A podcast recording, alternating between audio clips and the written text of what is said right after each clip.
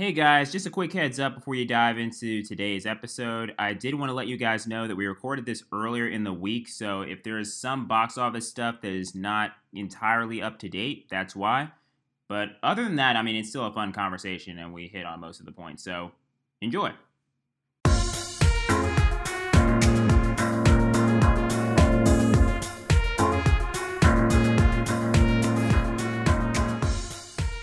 Welcome to another episode of No Capes Required. I'm Skye Merida, joined by a very special guest.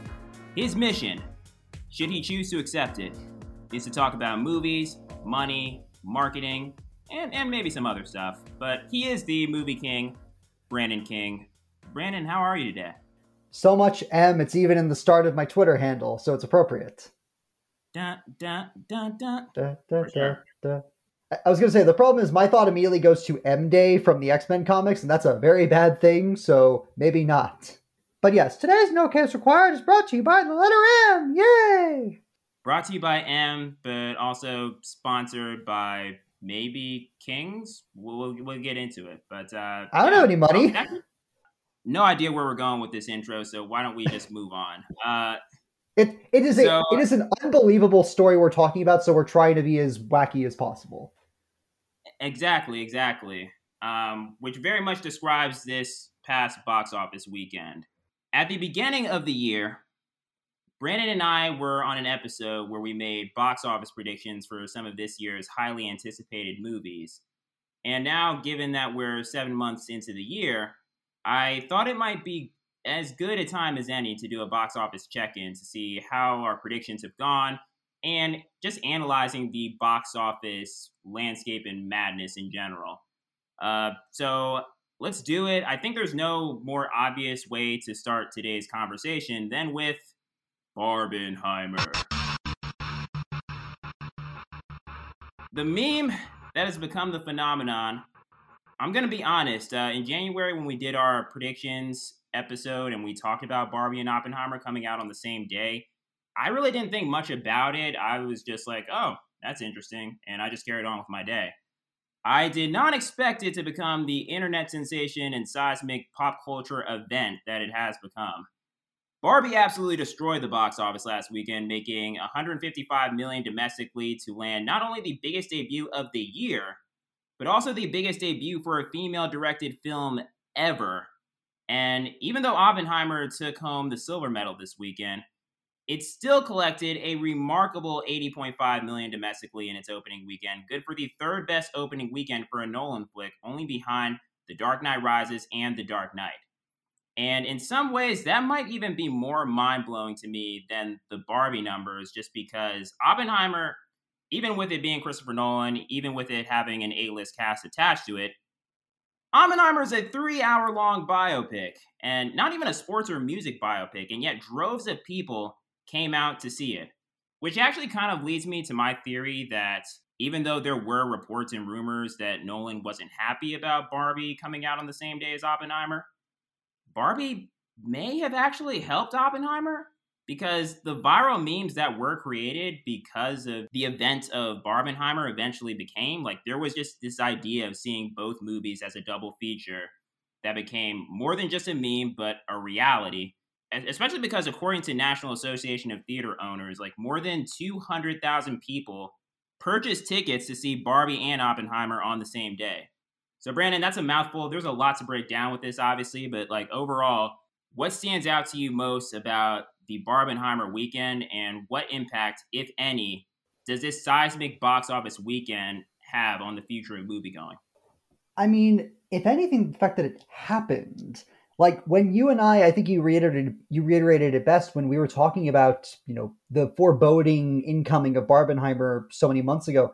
It did seem like yeah, that could be a helpful push. Yeah, we, we you know I think I I didn't go back and look at my exact predictions, but I know that I had the inclination of like you know what Barbie plays this marketing right, it could hit a billion dollars, but that seems like a far fetched impossible dream. And now we're here where you know you just look domestically. I think I had the number in front of me. Uh, domestically, it's the eighth highest grossing movie of the year, and that's beating Indiana Jones, that's beating Transformers, that's beating Fast X already. Um, and then you get to Oppenheimer, which I had to look it up as well. Yeah, like Dunkirk made somewhere around 50 million opening, which is where they were pegging Oppenheimer to be. Uh, I didn't get Interstellar's number, but that does shock me that Interstellar does. Although to be fair, Interstellar also had a similar thing where that year was like Interstellar Hero 6 because Big Hero 6 was eating up a lot of the box office that weekend, I remember. So Nolan's box office trajectory, minus the Dark Knight movies, has been very strange. But looking at the weekend as a whole, yeah, the sheer fact that it happened, that Barbenheimer took over the consciousness the way that it did, the fact that, you know, the memes and the subreddits and the marketing promotion and you know the the limited screen time presence that we've gotten in the press junkets because of the whole SAG-AFTRA strike, you know, just the fact that it's taken over so much anticipation just among general audiences has been fascinating to see. I remember I remember just hearing this morning that uh, somewhere around I think like 20% of Oppenheimer's box office return domestically were because of people going to the double feature, which double features aren't really a thing in theaters anymore. So just bringing that facet back is fascinating. So there's a whole web that Barbenheimer has created, good and bad, that we can get into. But surely just the fact that it has happened at this scale and has helped both movies at this scale, and has even helped propped up other movies, whatever you think about them, and we'll get into those as well the sheer fact that it's helping build up that cinematic landscape is huge. Kind of going to your point, and we're going to get to the marketing in a second, but going to your point about like the double feature thing and how much that helped.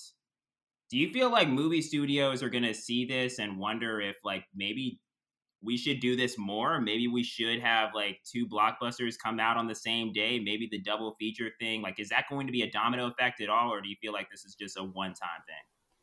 I don't think it's a one time thing, but I don't think it's going to be as vast of a domino effect as maybe the anticipation would be because a lot of the fear about it is what has become of counter programming in the last number of years, where like we talked about that in the box office episode. Like, no, no, that movie has to move because that other movie is there and that will just swallow up all the box office products.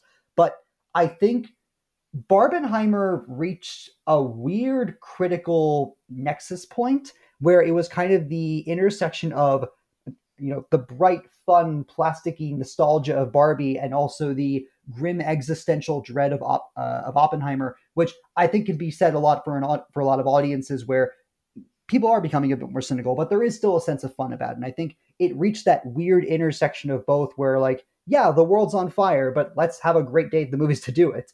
And i don't know if every movie or if every pair of movies can really do that. Like i've already started to see uh, hype behind The Nun 2 and Big Fat Greek Wedding 3, which would be amazing to see in the same proceeds, but I don't think the Big Fat Greek Wedding audience and the Conjuring fandom is necessarily on the same scale of, you know, Christopher Nolan admirers versus Greta Gerwig admirers and people who grew up with Barbie. So I think that the, what should we call it? Um, the precedent is now there, and I'm fascinated to see if studios will look to that when they have two or potentially even three massive name properties or names behind their movies if they're less scared to move that off because of competition because that competition can really help boost all ships as we've now seen. So i don't think it'll be widespread but i think there is going to be more of an inclination of maybe we can pull this off.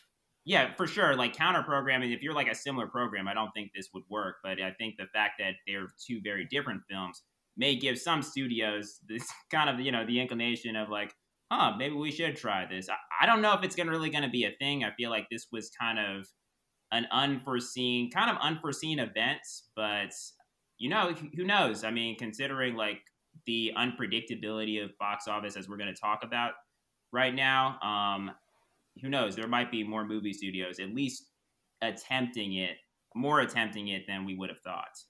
It's a really tricky question because in my head, I want to believe that the success of Barbie and Oppenheimer together has helped raise that possibility that, you know, multiple movies could come out and their excitement is there. But then you look at the box office, especially domestically for 2023, and it's not amazing. Like a lot of them underperformed. A lot of them either had to look to overseas, and even then, it's not great. There's just something about the way that they were promoted, and I think that goes to the magic of you know marketing, if you want to call it that.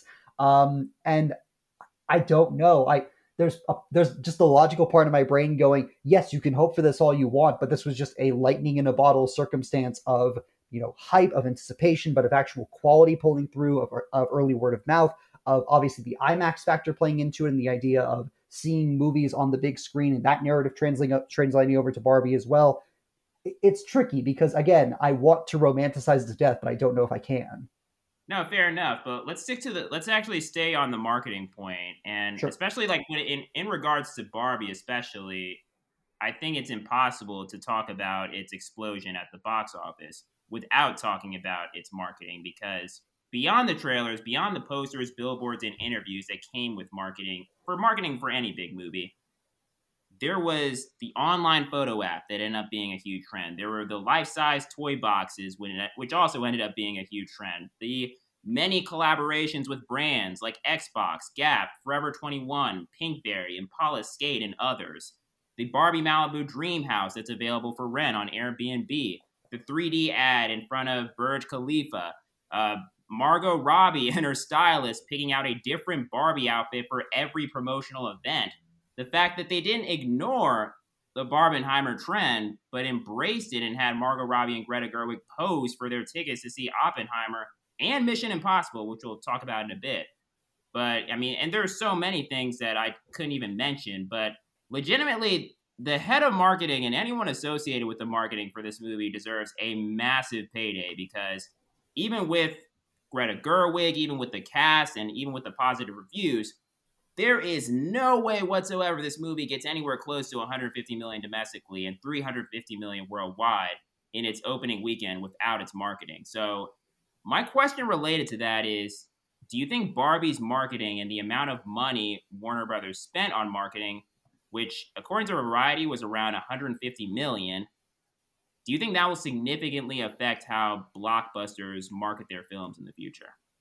I think at the very least, it will affect how, at the very least, it will affect how they talk about competition. Because uh, again, there was such a thing of not just Oppenheimer, as you said, but Mission Impossible as well, and just the idea of going to the movies, going and having that experience, you know, making a day or an afternoon out of it, or you know, even a couple days out of it. And you're right, like Greta and Margot and Ryan, that whole team I think the leaning into Barbenheimer that especially the Barbie cast was doing, Oppenheimer cast was doing their fair share as well. Cillian was really being a cheerleader for that as well. But the Barbie cast embracing the chaos of it all not only tied into what we all thought the movie was kind of going to address, but it also just became a natural uh, kind of starting point of, yeah, this can be a thing that goes from online conversations into an actual thing that we can help you know emphasize the greatness of what this can be both for our film for other films and you know hopefully help the industry as a whole. And i'm incredibly grateful to them for that because again like you say i don't think we would have made its marketing budget back which is remarkable to think about without that kind of thing. I also do want to quickly mention the soundtrack which i didn't realize had as much push as it did. I thought it was a huge i thought it was a big deal before but I had talked to people in like the week and uh, the week or two leading up to it, and they were all hyped because of either Dua Lipa or Lizzo or Tame Impala. So like it also brings to mind that idea of classic movie soundtracks and their impact on Billboard and TikTok and what that whole synergy looks like. So yeah, very much kudos. I actually now want to shift our focus to the other somewhat forgotten member of the July box office club, which is Mission Impossible Dead Reckoning Part 1 according to the direct, Mission Impossible has dropped for a 64% gross comparing its debut weekend with the past one, earning, earning only $19.5 million at the domestic box office. And this has given the movie a new title, but not a good one, becoming the highest drop of the entire saga, which was previously held by Mission Impossible 2. This is kind of sad to hear because me personally, I love Dead Reckoning, and critics and audiences who saw it loved it too. The problem is, not enough people saw it because it got completely overshadowed by Barbenheimer. And honestly, I couldn't have predicted that at the beginning of the year. Like, Mission Impossible, coming into this year, was a pretty beloved franchise starring the biggest movie star in Hollywood who is coming off a mega hit and Best Picture nominee in Top Gun Maverick.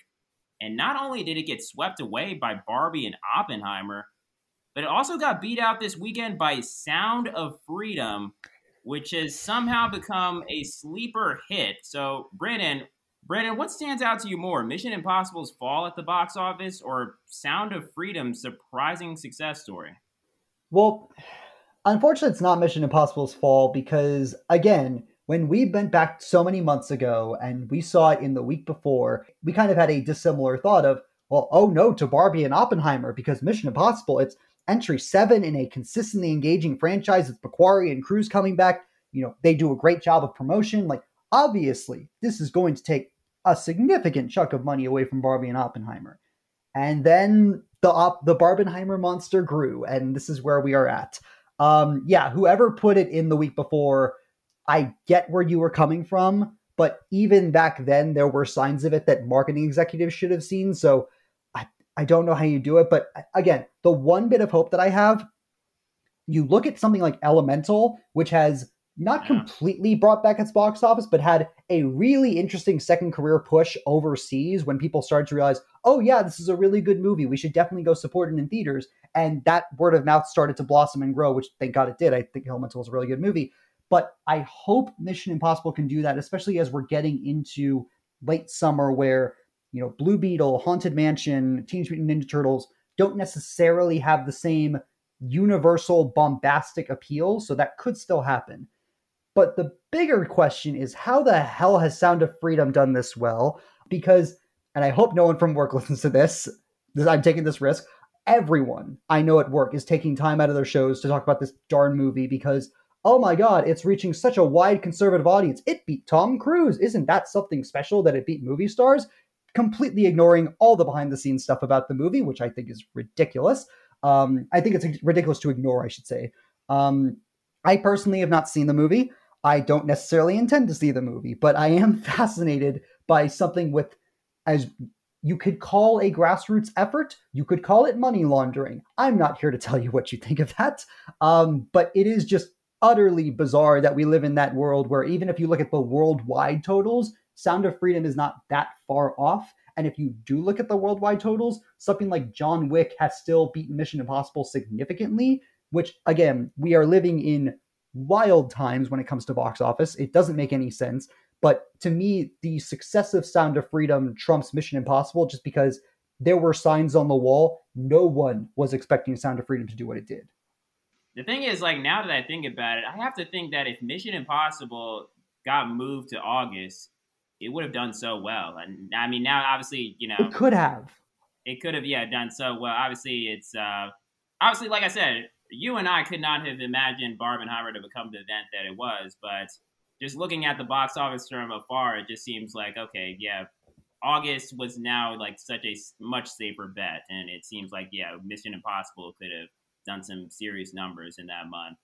But yeah, I think what I read about Sound of Freedom, um, just from the little that I read about it, is that apparently their marketing campaign is somewhat related to where it's almost like uh, after you've seen the movie, like buy a ticket for a friend. And so yeah. apparently there have been some, there have been theaters where it's sort of like people have bought tickets for friends, but then some of those friends actually don't end up seeing the movie. So it's almost like empty seats, but they technically the ticket is still bought. But if we're talking about box office, it doesn't really matter if people are in the seats as long as tickets are purchased. And we have this thing where like Sound of Freedom is now like consistently making money. I think I think there was a stat I heard where it made more money this weekend than its opening weekend. So it's actually it's one of the rare movies ever that seems to be making more money as the weeks go by instead of less. But, it's made more than Scream Six domestically, which nobody could have predicted. Like I don't know, I don't care if you're a box office enthusiast. I don't think anybody could have predicted how much Sound of Freedom could make. That Sound of Freedom could be in contention for the biggest sleeper hit of the year. I don't think anybody would have thought that at the beginning, unless. And you know what? It's not technically a Christian movie. Like it's not something like The Shelter or God's Not Dead, but it does go to that idea of never underestimate faith or message based box offices, especially amongst church audiences. Like that just is becoming a bigger, even cross pandemic lines. There is still that notion that if you promote to churches or religious groups with a strong message, you will get an audience in some capacity, maybe even to the point of whatever nonsense they're trying. It kind of goes, yeah, it goes to show you that the box office this year, like you said, has been uh, very unpredictable. And speaking of which, you know, we talk about the box office surprises and Dead Reckoning and Sound of Freedom. Outside of those two movies, what has been the biggest surprise for you? And obviously, there's a lot to choose from because We've had some big flops this year at the box office between The Flash, Indiana Jones and the Dial of Destiny, and others. There's the ser- like you said, the curious case of Elemental, which looked like it was doomed to fail after a poor opening weekend, but has since quietly made money each week and has surpassed 350 million globally, and actually recently became the most viewed Pixar movie ever released in Korea. And then you have movies like Megan, a film that wasn't part of a long-standing horror franchise that grossed 179.1 million dollars at the box office worldwide, which, according to Screen Rant, beat out also beat out Scream Six. This is all to say that there were a lot of surprises this year at the box office. So, Brandon, out of everything you've seen at the box office year this year, you know, minus the stuff that we already talked about, what has kind of stood out to you? Like, oh, I didn't see that coming. Uh, well, I will say Megan is probably one of the bigger ones because, you know, again, it's January release horror film. They're usually 50 50 shot in there. But Megan, like you said, really took off from the online buzz around it. Again, talk about a movie that got emphasized by online buzz, not necessarily created by it. I think the whole shtick of Megan kind of hit a nerve with audiences. So that kind of stands honestly, out. I don't know if you remember this. Did you remember like the Chucky Twitter account actually kind of helped it? It was like beeping. yes. like legacy horror accounts were looking at this and going like, yeah, this is the next big thing. And sure enough, it's getting a sequel. So that turned out. Um, the underperformance of Indiana Jones really surprises me. Not necessarily because of, you know, it bombed or anything. It hasn't necessarily bombed, but it has underperformed. I think it's made somewhere around like 340 million worldwide, which kind of doesn't make sense. Like again, like that movie was released tail start of 4th of July weekend. It had it had a lot of potential buzz behind it. But again, like you look at just what was coming out around it and it just got swallowed up for whatever reason. It wasn't doing great in IMAX screens. It wasn't necessarily doing huge numbers worldwide. And so it kind of surprises me just given that Lucasfilm has been trying to find something to alleviate their box office in lieu of Star Wars and just not even Indiana Jones can save it, which is really surprising. Um, obviously, Mario is not a huge shocker, but I am surprised at just if you look at the worldwide numbers where like it's Guardians at 800 million and then way up there, it's Mario Bros. at like 1.3 billion, 1.2 billion, something like that. So the disparity between that has been rather significant. Uh, and then obviously looking at something like look at something like Fast and Furious or something like The Flash, where like they're seriously underperforming. Fast X has made seven hundred million dollars. It's not that underperforming, but just the idea of huge, uh, you know, uh, huge blockbusters that are being bet on so hard by studios not making those 800 900 uh, 100 uh, 1 billion dollar marks. It just goes to show that we are in a different era of hype and interest for those movies. So yeah we're living in a very weird time for box office and 2023 is kind of a cross section of that. Yeah it kind of reminds me of the conversation where like i think you had said that two of the highest grossing movies of the year would have been um, you, know, you mentioned like Indiana Jones and the Dial of Destiny and The Little Mermaid, which I guess is technically in the top five right now, but was that another movie that you probably expected to make more than it did? Yeah, I'm looking right now. Little Mermaids made 560 million worldwide and uh, 296 domestically. The worldwide numbers don't surprise me. The domestic number is a bit low. I figured that would crack 350 million easily domestically, and yeah, just it's either either stupid controversy aside or just the fatigue around Disney live action remakes or whatever it was. It just ne- is it wasn't necessarily resonating with people as well as it did so that's a little surprising. But then, slightly on the positive end of that, um, John Wick Chapter 4 has pretty much exceeded expectations. It stayed high up in box office for pretty much the entirety of the year. It's really turned people on to really stylized action movies. I'm sure the Oscar promotion of RRR and kind of that whole action scene, putting their arms behind it, didn't necessarily hinder it. But yeah, John Wick Chapter 4 has done really well domestically and worldwide. And I'm just kind of shocked at a movie like that that for so long was like, yeah, it's for the action nerds, and now it's cracking like nearly 450 million worldwide. No, for sure. No, John Wick's one's a good. John Wick's a good one to bring up. Um, yeah, actually, looking at Indiana Jones, I'm actually not as shocked as some other people are, only because because Indiana Jones, think about it, as a franchise, was biggest was at its peak in the '80s, and obviously that sure. is where it's like from no from, and so like in today's modern generation, like the last Indiana Jones movie before this, Kingdom of the you know the Crystal Skull, which was not well received, which was not you know well um, you know liked by audiences, and so it's been that long, so I don't really feel like this generation has like a great attachment to Indiana Jones, even though Indiana Jones is obviously one of the film icons, but it's one of the icons of the 80s whereas like i feel like gen z audiences don't have as much of an attachment to it as you would say like with star wars which obviously is cross generations. We do got to talk about the flash um because yeah okay. Man it's a good thing for warner brothers that barbie is doing so well because it might just offset all of the flash's losses because the flash reportedly lost warner brothers over 200 million making it the worst box office flop in superhero movie history. To be fair, while the reviews and word of mouth have not been great, The Flash isn't the worst reviewed movie in the world. And before people start bringing up like superhero fatigue, I do want to say, and let me remind you, uh, Brandon already brought this up. Guardians of the Galaxy Volume 3 is the second highest grossing movie of the year, and it made over $840 million. The fourth highest grossing movie of the year so far is Spider-Man Across the Spider-Verse, which made nearly 300 million more than the first one. So I don't think superhero fatigue is nearly as much of a factor as people think. I think more what is actually a bigger thing outside of, of course, the big Ezra Miller, you know, elephant in the room, which we will probably get to, is on top of that, I do think there might be DCEU fatigue. I, but I guess I like before we get to that, I guess I want to you know address the elephant in the room first. Uh, Brandon, how much of an impact did Ezra Miller's baggage have on the Flash's box office totals? And do you feel like it had bigger a bigger impact than you thought it would have? I mean, again, what I said three or four times in this episode: social media push emphasizing box office, not creating it. I think the word of mouth around the Flash was really twofold. One, it was Ezra Miller's nonsense tainting a lot of the things, and two, it was the idea that this would be a DCEU fan for comic fans because people would know about it and it would reset the universe and a bright new future and it would be, you know, Zaslav's baby to recontextualize the DCEU however damn well pleased and however James Gunn plan was going to do it. And I think a lot of people heard those two things in tandem of, well, I don't necessarily want to, and to be fair, Ezra Miller is not necessarily a household name, so I'm sure the star power didn't diminish any of those frankly horrible things. And I think just again, as you said, the DCEU fatigue around it. I don't think it's necessarily the idea of DC films being, you know, uh, box office poison or anything like that.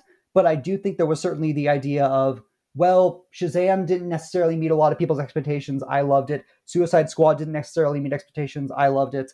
Um, Black Adam did the thing that it did, eh.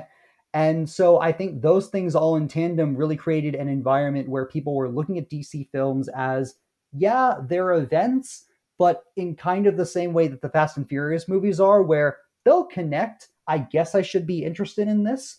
But there was also the idea of James Gunn's entry being so popular and so well known. The idea that the guy who did the Guardians movies is going to be taking the DCU in this exciting new direction. Well, what happens to the other movies? The guy from Guardians is taking the DCU in exciting new directions, and that kept being the mouthpiece around the movie. So, and then obviously the reviews came out, and but I, I will also say, in regards to the reviews, so a couple of people made very valid points where the Flash was doing maybe more press and advance screenings that I've seen for any major blockbuster in the last three years like if you looked even a little bit, you could find either a free radio screening or a free promotional screening or another critic who had a guest pass. There would be some way to see it in advance. And I do feel like Warner Brothers was really banking on the fact of like, yeah, we got this huge blockbuster. It's doing gang numbers at CinemaCon, you know, getting all these early reactions. Let's get it to the people immediately and get it to the most audience as possible. And it completely blew up in their face. No, that's a good point. Um, for some context, here are the 10 biggest superhero box office flops, not adjusted mm. for inflation. This is from 10 to 1 or? Yeah, or 1 to okay. 10. 1 to 10. So, yeah, one, as I said before, is The Flash. Two is Shazam Fury of the Gods. Oh. Three is Wonder Woman 1984. Four is Dark Phoenix. Five is The Suicide Squad. Six is Black Adam. Seven is Fan I, I said Fantastic, which honestly is its title, but Fantastic Four uh, also, I guess it goes by. Uh, eight is R.I.P.D. Nine is the New Mutants, and ten is Green Lantern. So crazy enough that Green Lantern, if you want to call anything successful, is the most successful on that list. I don't think anybody had that in their uh, bingo book. But to emphasize, six of those movies are DC movies, and five of those movies are DCEU movies specifically. And specifically, all five of those movies have come out between 2020 and 2023. And the two biggest flops of all time both came out this year. And granted, I, I, will say with at least like with Wonder Woman 1984 and the Suicide Squad, those were hybrid releases, so it makes sense why they wouldn't, you know, they wouldn't make as much money. But and and to your point, Brandon, actually the Suicide Squad did get positive uh, positive reviews. Yeah. I think it just suffered because of the hybrid release again. You know, like more people probably saw it at home than in theaters. But going again, back, summer to, 2021 was weird. Yeah, but going back to it, for me, this brings home the point that there are a lot of people who just don't care about the DCU right now, which is not a good sign for Blue Beetle, which is predicted to earn only 12 to 17 million domestically in its opening weekend, according to Box Office Pro which is precisely why they're bringing in James Gunn to steer the ship and turn things around. So, but getting back to Flash, I feel like that added with all the Ezra Miller controversy behind it. I, felt, and, and also you brought up with, um, you know, them giving advanced screenings, you know, beforehand, which ended up blowing in their face. I feel like all these things collided and, you know, just really caved in on it and for it to be the biggest superhero flop of all time. I do want to point out one other detail though, which is that even before SAG-AFTRA, you know, took away all the promotional cycles that we were getting, and again, for good reason, I support SAG-AFTRA and they absolutely should have done that. Prior to that, you had the whole mess of Flash, which was basically that you couldn't get Ezra Miller to promote any of it. You know, your star. Michael Keaton was doing very limited spots, so all the board, all the burden fell on Sasha Calle. You know, Supergirl, who doesn't have any future right now confirmed to the DCU, despite her saying that she's met with James Gunn, and I hope she gets an opportunity there because I do think she's really quite good in it. But you are getting your third or fourth tier cast member and not even your legacy cast member behind it. You know, the idea of like Michael Keaton is back as Batman. Well, where is he? There's no promotional cycle for this movie in an already in an already crowded marketplace in a movie where the main push is that hey, do you want to see this really terrible, messed up person uh, in a character portrayal that people are not necessarily fond of in a crowded marketplace in a movie that isn't really going to matter come six months from now? Come see this. it, it is just it's a mess of things coming together. It, it's kind of it is the reverse Barbenheimer, if you will. It is a movie that was completely diminished by social media hype into the flop that we now know it, and unfortunately might have waves across the DC multiverses to come. Uh, like you say, I am terrified for Blue Beetle. I have all of the hope in the world that it can reach the audience that it does if they just promoted the darn thing, uh, unless they're going to push it back, which again, there's reports saying that. But yeah, I'm worried.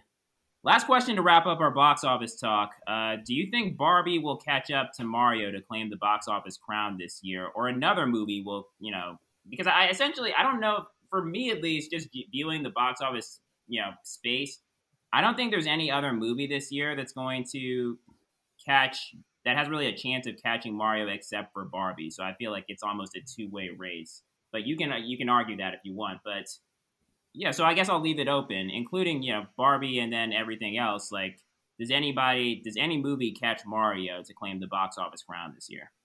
It's a good question because I think what the narrative has been is you know wide net relatively family friendly content can succeed in spades during the pandemic, especially when you have a two to four to even six week barrier between, which it's hard to argue Barbie doesn't have. I mean, like its biggest competition is maybe Haunted Mansion. I think there's something coming out in September that's going to be pretty huge. I just can't look right at the moment.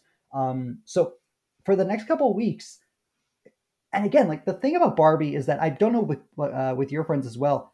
I have several groups of friends who are insistent on going to see it twice, three, four, even five times in the next uh, couple months. Like it is a movie that has legs and has something to say, but is also really fun and exciting. It is going to be really tough to hit that 1.2 billion from Mario, or just to pass it, uh, or just to hit a billion in general. 1.3, thank you. Um, yeah. But yeah, it is going to be really tough to meet or match that.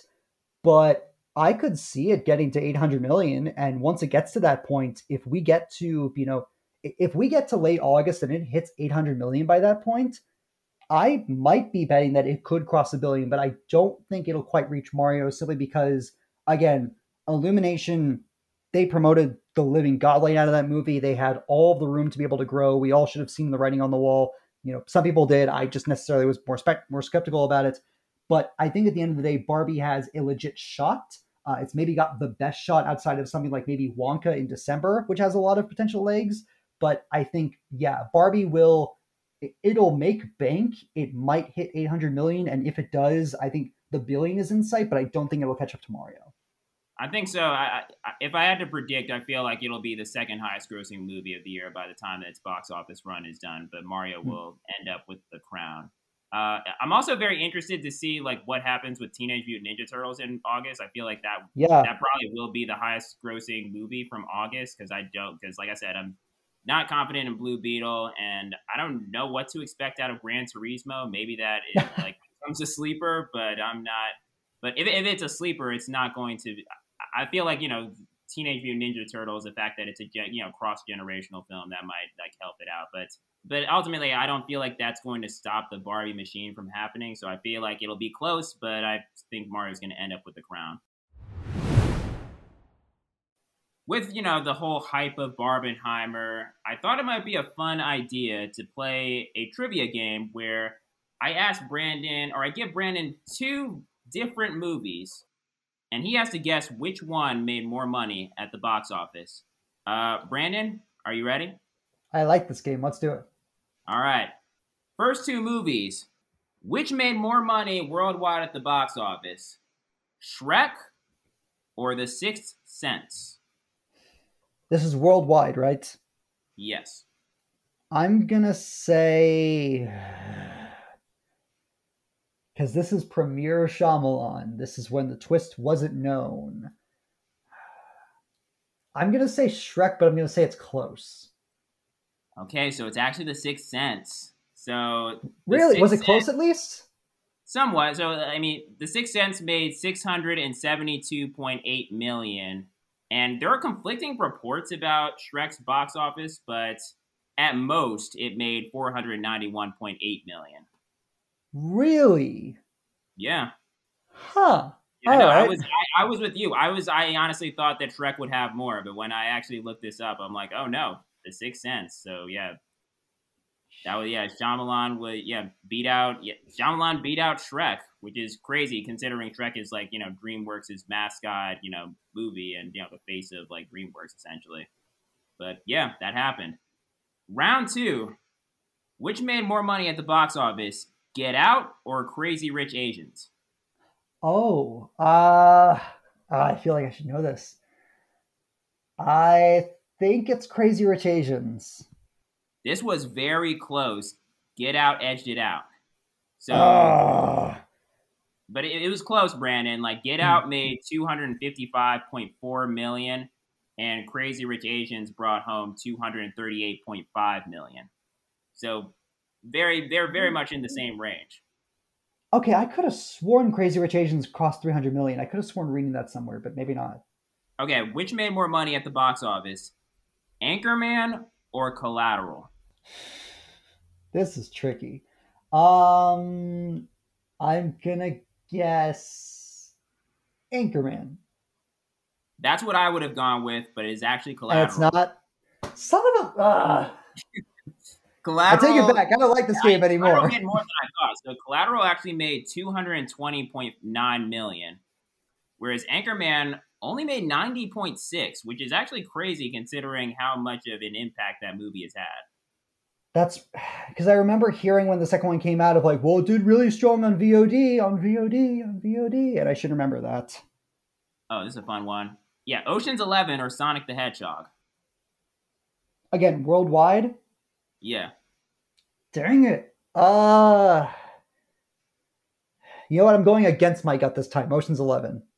And you are right. Yeah, Ocean's 11 actually yeah made 450.7 million while Sonic brought in 319.7 million. So, okay, these are two heavyweights cuz both of them made a lot of money. Top Gun Maverick or Frozen 2? Top Gun Maverick. Correct, but it is yeah, very, okay. very close. Is it really? 1.493 billion for Top Gun. Frozen 2 brought in 1.453 billion. So it was that close. Like actually, there it's crazy. Like the Top Gun is apparently the 12th highest grossing movie of all time. Frozen is the 13th. Frozen 2, I should say. Okay, that's uh, strange. I don't I don't know why. I think I just have it in my maybe it's just because of how few people talk about Frozen 2. I love it. Um, but because of how few people talk about it, I was just like, it must not have crossed a billion dollars, or if it did, it just did it barely. But no, it was that close. Toy Story 3 or Lord of the Rings Return of the King? Uh, I'm going to be wrong. Return of the King. That's actually right, Brandon. Oh, it is. It okay. Very, yeah, you got to go with yourself, right? The movie King had to go with Return of the King. But yeah, no, Toy Story 3 actually brought in 1.067 billion. Return of the King brought in 1.147 billion. So very, very, very close. They were like, you hmm. know, pretty even. This one's a tricky one. The Simpsons movie or Gladiator? I love this. Um, God, that's interesting. Uh, I'm gonna say Gladiator. That's what I would have guessed, but it's actually the it's Simpsons not... movie. Okay, because I remember the promotional push, and I was like, did it work? It was very, very close. The Simpsons movie brought in 536.4 million. Gladiator brought in 503 million. But gotcha. you know, Gladiator. Okay. I, think Gladiator will take that in a Best Picture and win.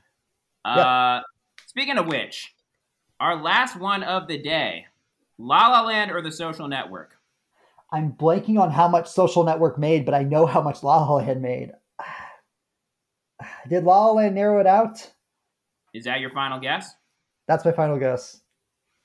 You're right. La La Land did. Uh, okay. Uh, La La Land brought in 447.4 million where the social network brought in 224.9 million. However, what I found most interesting is because the social network is always connected to the King's speech. Hmm. And the King's speech actually made more than the social network. The King's speech actually made 427.4 million, which I was not expecting. What the heck? Yeah, the King's speech brought in 427.4 million. That might be the most shocking thing you've told me today. I'm guessing that it probably had a lot of international box office numbers, but that, that must have. Yeah, because like making double Social Network for a movie that is almost universally remembered as the movie that beat the Social Network is wild to me. Yeah, right. It's it's pretty crazy, but uh, yeah, those are the stats, and uh, hmm. that actually ends the show.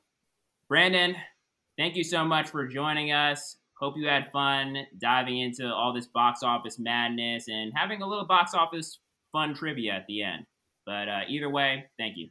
Thanks for joining us on our show, boys and girls. Remember, today's show is brought to you by the letter M. Yay! And also complete mind blowers because box office doesn't make any sense. Go read a book. Fair enough. We'll just, yeah, we're just gonna end the show on that. Um, yeah, if you want to keep having fun like Brandon, be sure to follow him at the Movie King 45 on both. I was gonna say Twitter and Instagram, but I guess maybe X and Instagram, or is that is that what we're gonna have to call it? I mean, I, I, Twitter, X, one of them, I guess. On on you'll follow him at the Movie King 45, whatever it's called, by the time that this episode comes out. You know, what? quick side note: I wouldn't mind calling it Twitter X. Twitter X, okay we'll, we'll go with it for now. Yeah, follow Brandon on Twitter X at the Movie King 45 on, and also on Instagram at the Movie King 45. If you want to follow me, you can follow me on Twitter X at Fly to the Skye 11 and at Skye Merida on Instagram. And if you haven't already, go follow the show on Twitter X at, at Zero Capes Required and then uh, at uh, No Capes Required on Instagram. But that is officially going to wrap it up. Thank you to our producer Brian at Heroes Always Behind the Scenes. Have a wonderful rest of the week. And always remember keep your head up high and fly the sky.